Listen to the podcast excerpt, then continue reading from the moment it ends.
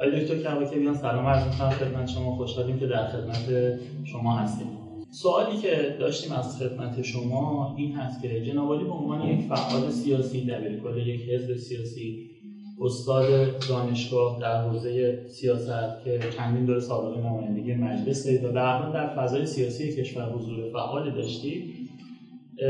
دو سال پیش در کنگره حزب مردم سالار این موضوعی رو به عنوان جمهوریت سوم مطرح خواستیم توضیح بدید که منظورتون از اصلا طرح بحث جمهوریت سوم و مفهوم جمهوریت سوم چیست حقیقت ماجرا من اون موقع که اون بحث رو مطرح کردم خیلی ها تصورشون این بود که این یه گلگوی برگرفته از انواع جمهوریت هایی که تو فرانسه هست بالاخره می باشه و حالا اگرم بعضی تصور بکنم خیلی فرقی نمی‌کنه. ولی مفهوم کلی بحثی که ما داشتیم این بود که بالاخره باید قانون اساسی ما مورد بازنگری قرار بگیره.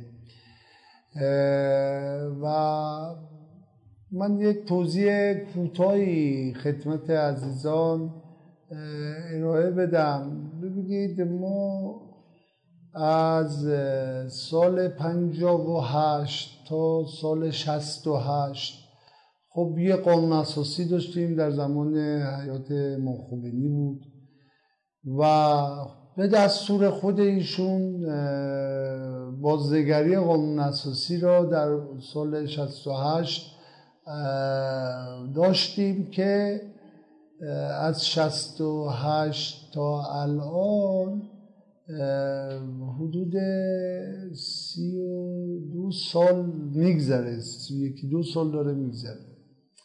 که خب این قانون اساسی فعلی میشه بهش بگیم جمهوریت دوم. یعنی جمهوریت اول. با اون قانون اساسی اول جمهوریت دوم با این قانون اساسی که تا حالا وجود داره.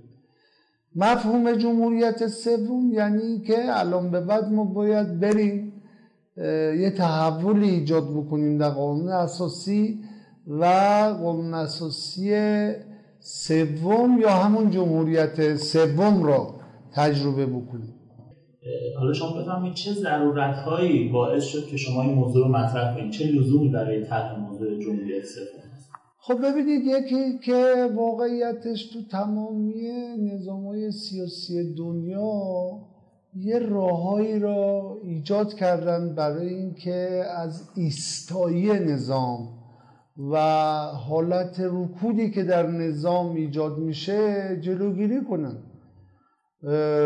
من استناد کنم و حتی به فرمایشات رهبری 14 خرداد امسال که فرموده امام خمینی اهل تحول بود. زمینه های مختلف تحول رو هم ایشون شمردن. حتی تحول در فقه حتی در تحول در خیلی از مواردی که ایشون مطرح. خب یکی از زمین های تحول هم همین قانون اساسی می‌تونه باشه. و من می‌خوام بگم اتفاقا اصل 177 قانون اساسی پیش بینی هم کرده.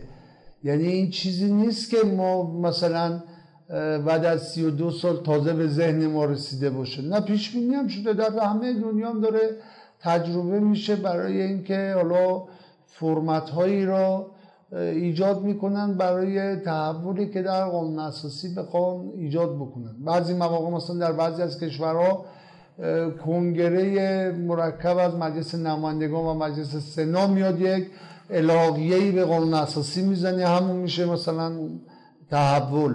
و لذا این یکی از دلایله که ما بالاخره کافیه بعد از سی و دو سال یه تحول ایجاد بکنیم. نکته دوم این که من اعتقادم اینه. من در یه مصاحبه دیگرم گفتم یه نوع اعتماد عمومی نسبت به نظام مخدوش شده. حالا به هر دلالی تو حوادثی که پیش اومد دیماه 96 آبان ماه 98 سقوط هواپیمای اوکراینی خیلی از مسائل.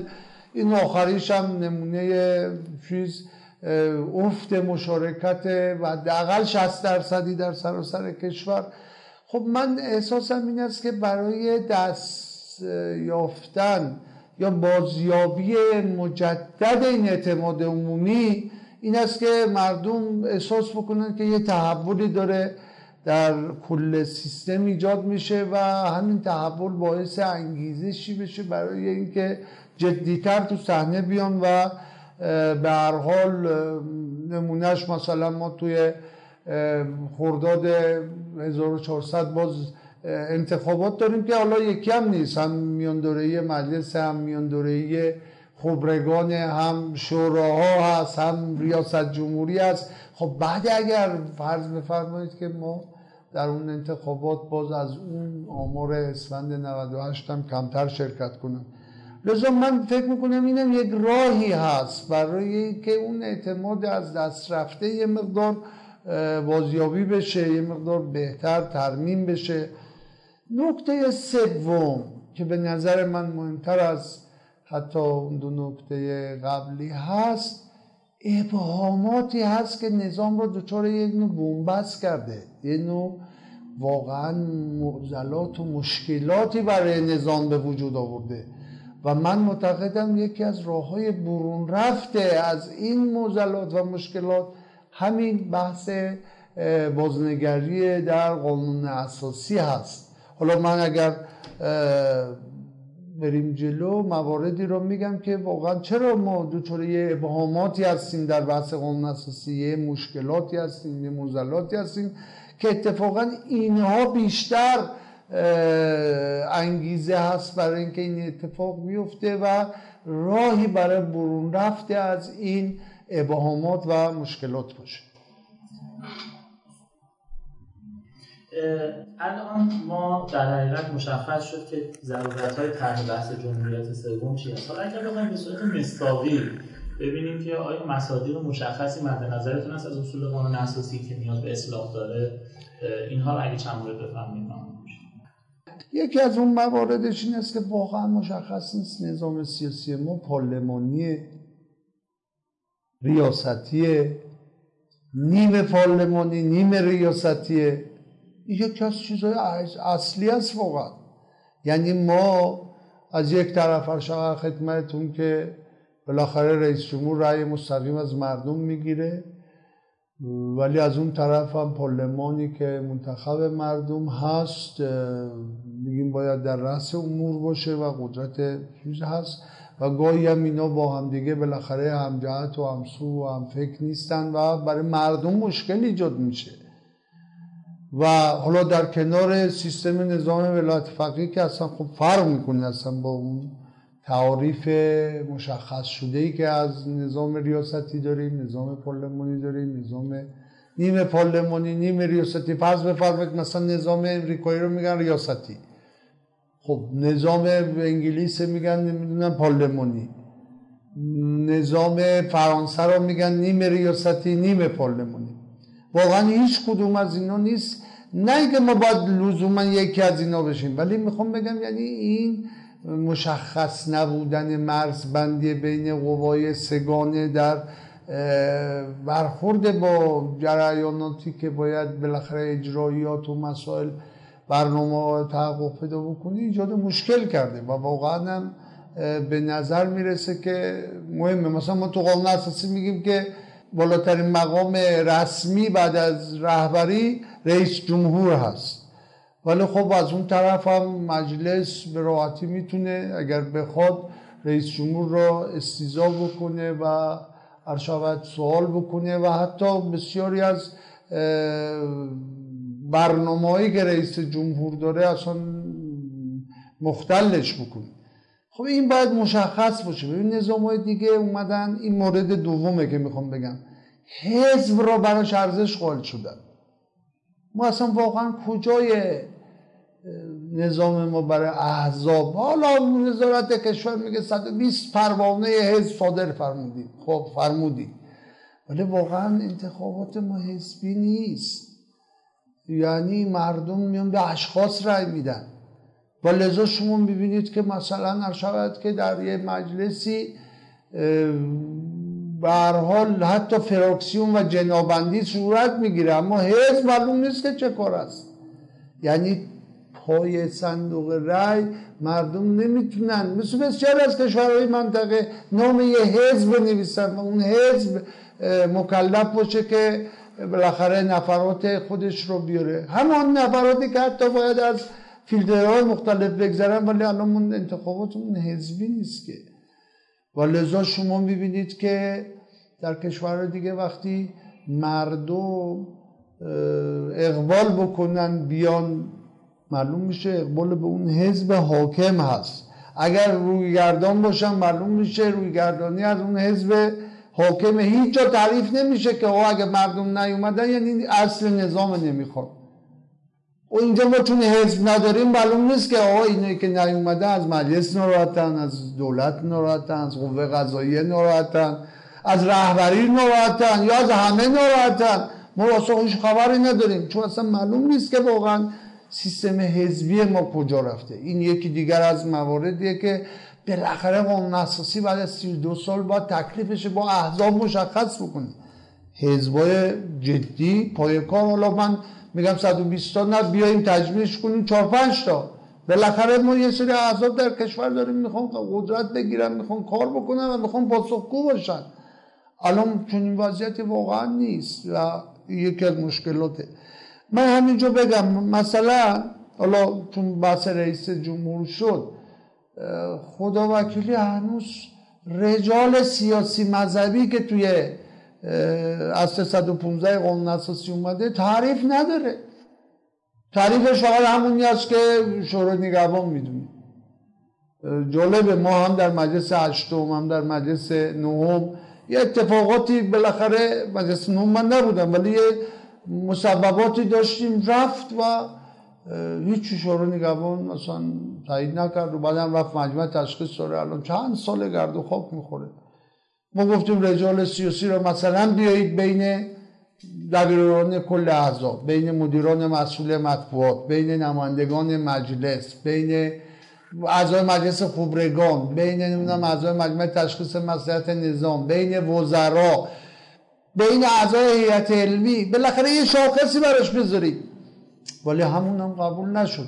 لذا ببینید 1600 نفر میان روز ثبت نام همه می‌خوان رئیس جمهور بشن همه معتقدن که ما بالاترین صلاحیتی داریم. چون نه سنش معلومه.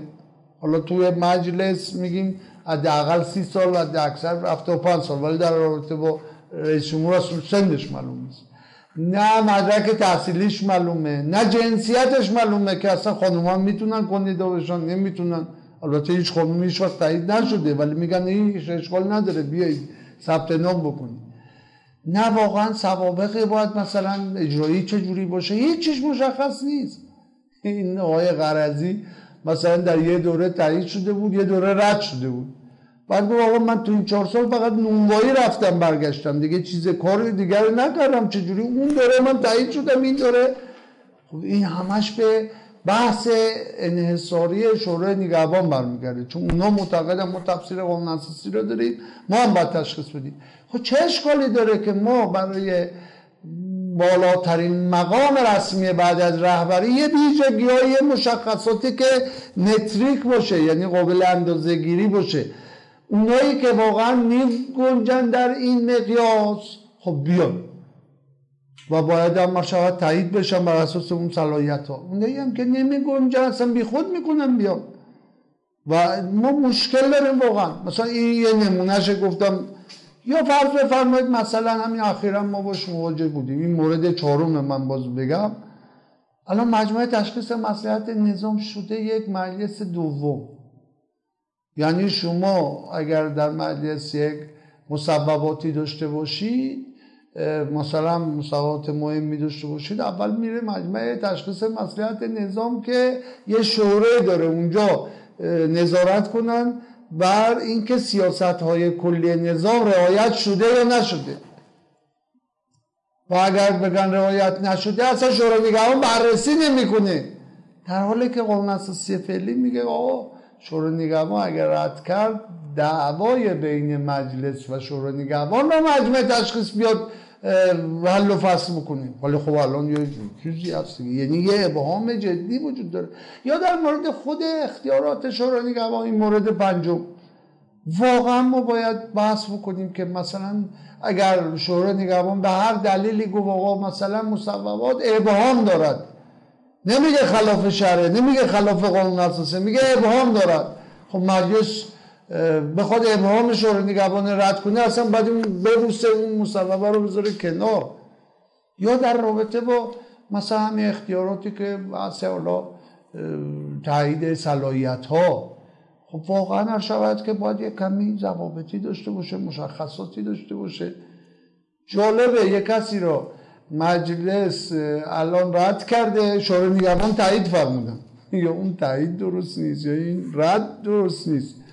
بالاخره همه فیلترها رو گذرونده و برعکسش هم هست شود که خیلی ها رو واقعا ممکنه مجل شورای نگهبان رد کرده باشه صلاحیتشون از همه این آقایونی که حالا اسمشون مطرح است بالاتر باشه.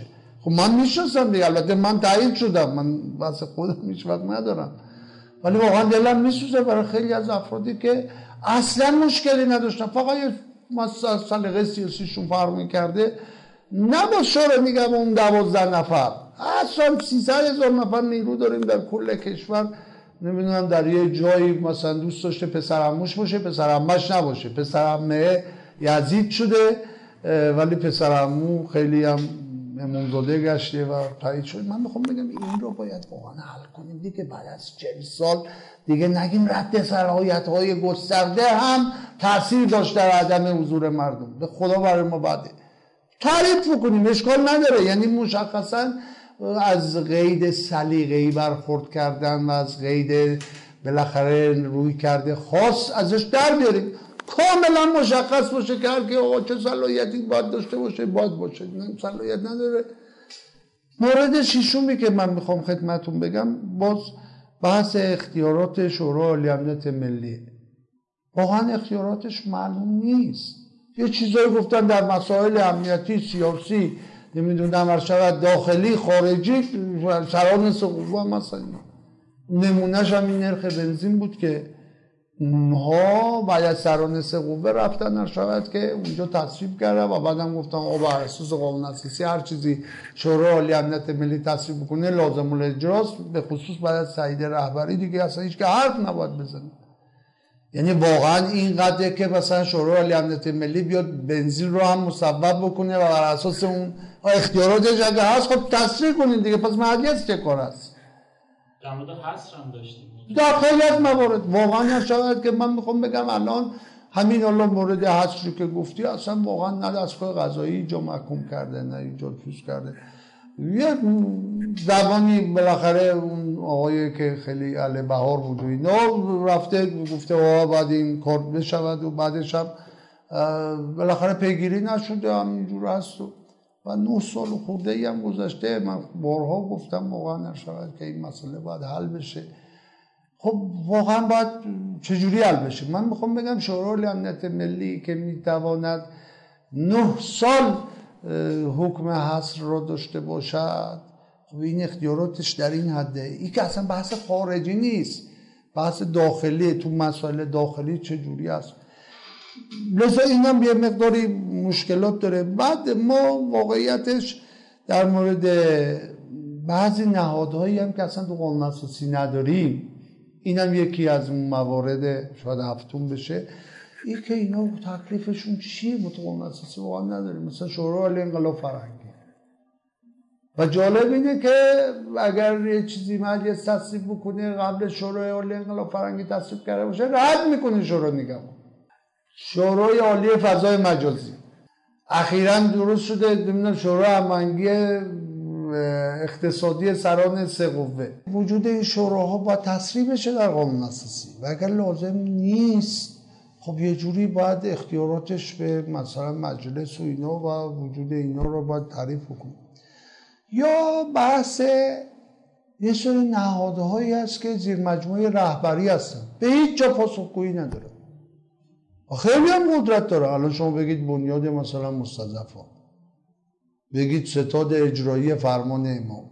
یا مثلا استان قدس رضوی مثلا میگم بودجه که گاهی اینا دارن سه چهار تا بودجه کل کشور هست. خب اینا هیچ جام جواب نباید بدن.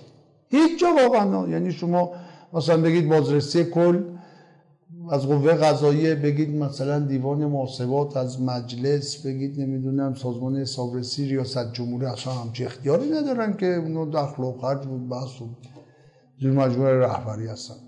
یا حتی بعضی نهادهایی که حالا جنبه مذهبی دارن نمایندگان ولی فقیه. ائمه جمعه من نمی‌خوام بگم قانون اساسی اینقدر باید جز بشه ولی باید محدوده وضعیت نمایندگان رهبری هم مشخص باشه. یعنی اینم مورد نهم بحث ارشود که صدا و سیما هست. که یک قدرت بلا منازعی تو کشور شده و جالب اینه که هر کم به خود مثلا حتی رسانه فراگیر صوتی تصویری داشته باشه باز باید بره از صدا سیما اجازه بگیره. خب یعنی چی؟ من ده ها بار گفتم افغانستان بیش از هفتاد شبکه خصوصی تلویزیون داره. افغانستان!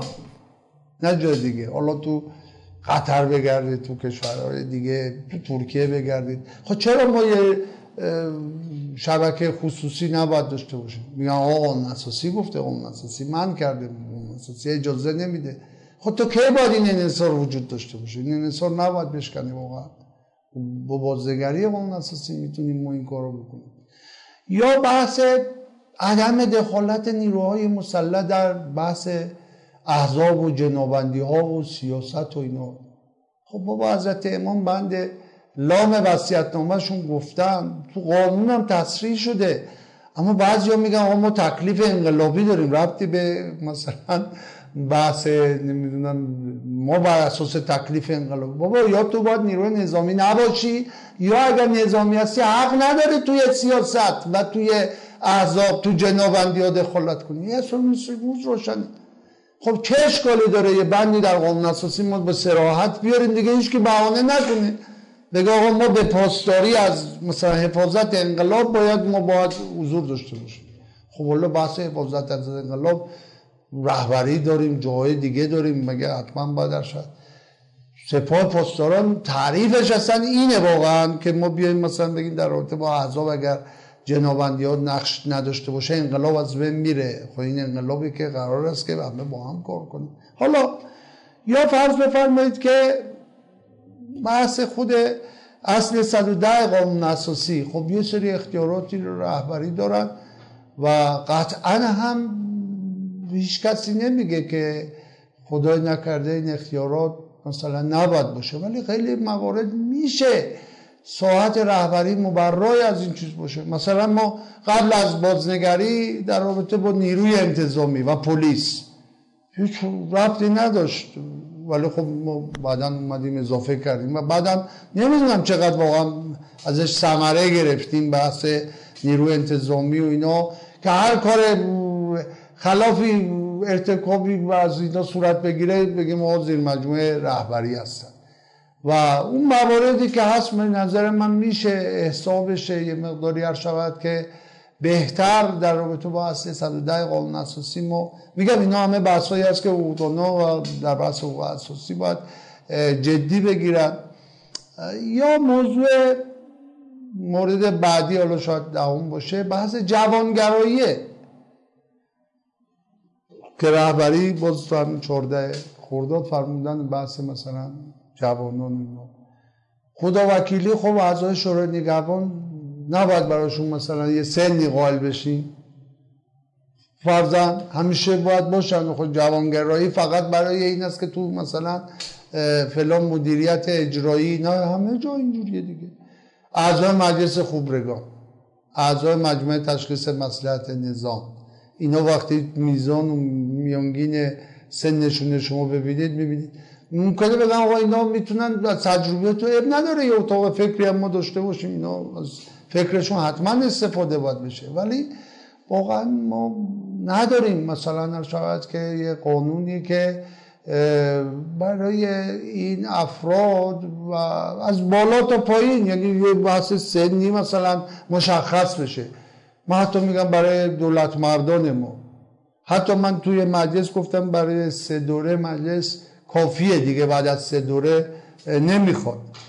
که البته اون طرف شورای نگهبان رد کرد. نتونستیم تصدیق بکنیم. این این هم یکی از بحثایی است که باید واقعا داشته باشیم. یا در مورد بحث مربوط به حمایت از نقش زنان و حالا بحث جوانان بود حالا اینجا بحث زنان. خب خیلی از اصول قانون اساسی به نظر من باید تقویت بشه در مورد نقش زنان و بنیاد بسیار مهم خانواده. ما واقعا مشکلاتی داریم. حالا شما یه موردی دیدید که یه پدری دخترش کشته هنوزم دختر پدره هست. میگن آقا ما مشکلات قانونی داریم. بالاخره نمیگم به قانون اساسی مربوطه. من می‌خوام بگم یه اصولی رو باید در قانون اساسی بیاریم که واقعا در طرفداری از زنان در طرفداری از حقوق زنان و بنیاد خانواده و حمایتی که باید از مثلا کودکان بشه حمایتی که باید از اطفال بشه همه این موارد اون اصول کلیش به نظر من ضعیفه تو قانون اساسی. باید یه مقدار اصول قوی تری بیاریم که تو این زمینه ما بتونیم شود که کار داشته باشیم. یا مثلا شرایط اضطراری در مملکت. واقعا بلا تکلیفه. حالا همین یه نمونه کرونا. خیلی راحت رئیس مجلس دو ماه مجلس رو تعطیل کرد. علکی علکی مگه الان کرونا نیست؟ الان وضعیت بدتر نیست؟ چجوری الان مجلس باید باشه؟ اسفند کلا برداشتن تعطیل کردن فروردین برداشتن تعطیل کرد. هر چی ما فریاد زدیم بعدا فهمیدیم که آقا لازم بود تعطیل که بودجه رو زودتر شود که بفرستن خب یک شرایط اضطراری تو مملکت مثل کرونا میاد واقعا باید تصمیماتش چجوری ابلاغ بشه؟ اگر قرار مجلس خودش خودش تعطیل کنه باید خودش تصمیم بگیره نه جای دیگه تصمیم بگیره. اصلا جالبه وزارت کشور گفت به خاطر کرونا 6 ماه انتخابات دور دومی ها عقب میفته یعنی شهریور می‌خوام برگزار بکنه چجور شد به خاطر کرونا؟ اون انتخابات باید رأس مثلا نشود که دوم اسفند ما برگزار می‌کردیم. با اینکه سی بهمن گفته بودن دیگه تو قوام مشخص بود و کرونا اومده بود. هیچ که نمی‌تونه تصمیم بگیره تو این جور شرایط واقعا. اگر هم قرار رهبری تصمیم بگیره خب اختیاراتش اضافه کنیم و مسئولیتش هم باید زیاد باشه مشخص بشه. من واقعا معتقد هستم. حالا باز مورد حالا نمی‌دونم 13 و 14 این بحث بحث برنامه بودجه. تو بحث برنامه بودجه ما یه مشکلاتی داریم. ما برنامه بودجه رو میدیم به اختیار مثلا سازمان برنامه بودجه و بعدم میگیم آقا مجلس و بعدم در رفت آمده اصلا معلوم نمیشه که واقعا نشود. هیچ شفافیتی توش نیست. دلیلش هم این است که به نظر من قانون اساسی هر دو طرف رو خواسته هم سازمان برنامه رئیس میگه ما برنامه باید بدیم ما باید هم برنامه هم بودجه. و مجلس هم میگه آقا من در رأس امورم و من لذا باید اینجا واقعا در جاهای دیگه حل شده یعنی در کشورهای دیگه این مسائل واقعا اصلا پیش پا افتاده است. که الان ما بیایم داد بزنیم سر اینکه آقا بودجه شفاف نیست بودجه نمی‌دونم معلوم نیست چه جوری میشه.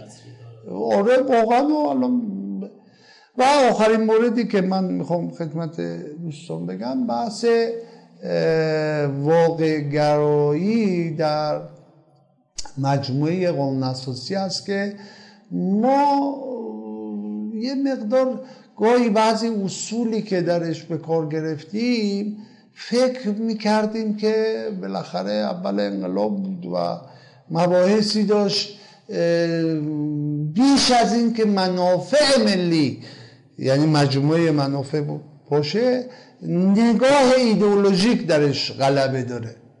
من خودم خیلی طرفدار ایدئولوژی هستم ولی من می‌خوام بگم یعنی برای تعیین تکلیف های اجرایی دیگه قوم اساسی باید برش لازم داشته باشه و این بحث ها رو داشته باشه.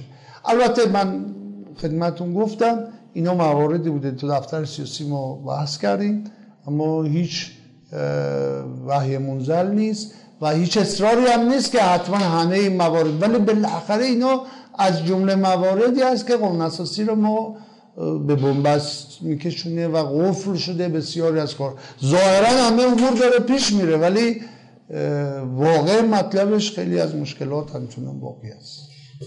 برای اینکه این اقدامات انجام بگیره جمهوریت سوم تحقق پیدا کنه این مصادیق قانون اساسی رو ما در حقیقت تغییر بدیم چه اقداماتی باید صورت یعنی از چه مسیری رو شما؟ ببینید در وهله اول ما باید همین رو به عنوان فرهنگ سیاسی و مطالبه اجتماعی مردم بحث کنیم. یعنی واقعا مردم احساس نکنن که بگیم آقا چون نظام ولایت فقیه آخونده اومدن پس این نیست. من همه این حرفا رو با اصل 177 گفتم. یه موقعی ما می‌خوایم نظام از بین بره. خب میگیم ما بریم یه کاری بکنیم نظام از بین. من با حفظ نظام برای اینکه واقعا این اتفاق بهتر پیش بره چیز بکنیم من معتقد هستم که در اصل 177 هست. و لذا این فرهنگ سیاسی مطالبه بشه. همه مردم بگن آقا ما اصل 177 می‌خوایم بعد از 32 سال اجرا بشه. یعنی این مطالبه بشه. اتفاقا بعضی ها میگن که با توجه به ترکیبی که در رابطه با اصل 177 هست نمی‌دونم باز یک تعدادی از خبرگان یک تعدادی از شورای نگهبان یک تعدادی از مجلس یک تعدادی از مجموعه تشخیص اینها باز ممکنه بسته تر بشه. گفت بنده اصلا اعتقادی ندارم. چون بالاخره مردم نمیان مطالبه ای رو بخوان که برگردن به عقب که می‌خوان یه مطالبه ای باشه که یه مقدار پیشرفتی حاصل بشه. و لذا من معتقدم اولین مسئله این است که این را فعالان سیاسی ما احزاب ما اصحاب رسانه ما بالاخره مطبوعات ما اینو دامن بزنیم که آقا نیاز داریم به این بازنگری ارشود که قانون اساسی اقدام دیگر مال مجلس هست. اتفاقا تو اصل همین 177 گفته که مجلس باید نحوه به اجرای این قانون رو به قانون تعیین می‌کنه. اینکه ما چجوری مثلا یه تعدادی باید از دانشگاهیان انتخاب بکنیم. اینکه چجوری مثلا یک تعدادی از وزرا سه تا وزیر باید انتخاب بکنیم. سه تا از قوه قضاییه. یک لیستی را داره تو اصل 177 خب این قانونش باید مجلس بنویسه. جالب اینه که هیچ کس حتی بعد دو تا مجلس بودم دیگه شاید به فکرش نمی‌رسیده که اصلا باید قانون اساسی عوض بشه. هیچ قانونی در این زمینه نداریم که وظیفه مجلس این وظیفه زمین مونده این باید انجام بشه. و مسئله مهمتر به اصطلاح تشخیص رهبری است. چون بالاخره در قانون اساسی گفته که با فرمان ایشون این بازنگری قانون اساسی باید صورت بگیره. لذا بنده اینجا واقعا عرض می‌کنم به عنوان یه دلسوز نظام به عنوان یه کسی که بالاخره توی این سالهایی که گذشته سوابق ما نشون داده که در ارتباط با جانبازی خط جبهه نمی‌دونم خانواده شهید فلان این طرفدار این نظام. من درخواست می‌کنم از ما معظم رهبری که این عرایز ما رو اگر به سم و نظرشون رسید توجه بکنم. چون ما قبلا قرار بود یه نامه بنویسیم. دیگه دوستان گفتن که حالا این بحث را مطرح کنیم ما خارج از قانون اساسی نمی‌خوایم. ما بر چارچوب قانون اساسی از 377 که ایشون باید دستور بدن و این کار شکل بگیره. یعنی پس هم مردم باید بخوان مطالبه کنن هم رهبری باید بخواد و هم هم قانونش تو مجلس در شود که باید پیگیری آقای دکتر سوالی که اینجا پیش میاد اگر مردم بخوان این کار انجام بدن یا مطالبه یعنی کنن سوالشون این خواهد بود که چه فایده ای برای مردم داره؟ مردم به خاطر همون بحث بی‌اعتمادی که شما میفرمایید ناامیدی هایی که دارن باید بهشون به صورت روشن بهشون گفته بشه که این جمهوریت سوم این تغییر اصول قانون اساسی چه دستاوردی برای خود مردم داره؟ بله ببینید فرمایش شما این است که مردم واقعا اونقدر الان درگیر معیشت خودشونن گرفتاری های سخت زندگی مخصوصا این کرونا هم که مزید بر علت شده. شاید براشون اصلا خیلی مهم نیست اصل انتخابات که گفتم نمونهشمون دیدیم. و شاید ندونم واقعا یکی از دلایلی که واقعا اقتصاد کشور به اینجا کشیده همین است که هر کسی برای خودش کاری می‌کنه معلوم نیست واقعا طبق قانون اساسی کی باید پاسخگو باشه؟ مسئولیت کی باید داشته باشه؟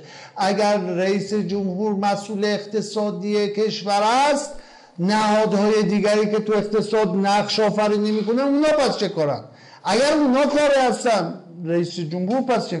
خب اینا رو باید تکلیف کنیم. من یکی دارم میگم مثلا ستاد اجرایی فرمان امام چند تا بودجه دولت رو داره خب یه قدرت اقتصادی در کشور. خب یه قدرت اقتصادی چه اشکالی داره؟ بره مچ بشه با خود دولت. یا نه؟ اگر قرار که زیر مجموعه رهبری باشه یه سازمان پاسخگویی باشه که بشه برایش نظارت بشه. لذا مردم اگر دقت کنن اون مواردی که بنده گفتم یه نمونهش مثلا همه پرسی گفتم که بشه راحتتر همه پرسی کرد در خیلی از موارد بحث کرد. و خیلی از اون مواردی که گفتم به نظر من دستاورد بسیار مهمیه و بزرگترین فایدهش همین است که دیگه مردم احساس بیگانگی از کلیت نظام نمی‌کنن. یه احساس تعلق بیشتری دارن که آقا بیان پای صندوق سرنوشت خودشون خودشون تعیین کنن. این گونه نباشه که با غیبتشون یه سری آدمای به هر دلیلی که حالا شرکت کردن باید بیان. و بعد اون وقت باید غصه بخورن و بگن ای کاش مثلا اینا نبودن دیگران بودن. خب این چون تعلق خاطر نیست نمیان و بدتر زندگیشون روز به روز شود که مشکلاتش زیادتر میشه. من به نظرم بزرگترین دستاورد یک چنین بازنگری می‌تونه یک نوع علاقمندی مردم رو برای حضور در صحنه سیاسی و ارتباط بیشتر با کل نظام درست کنه. خواهش می‌کنم در خدمت شما یالله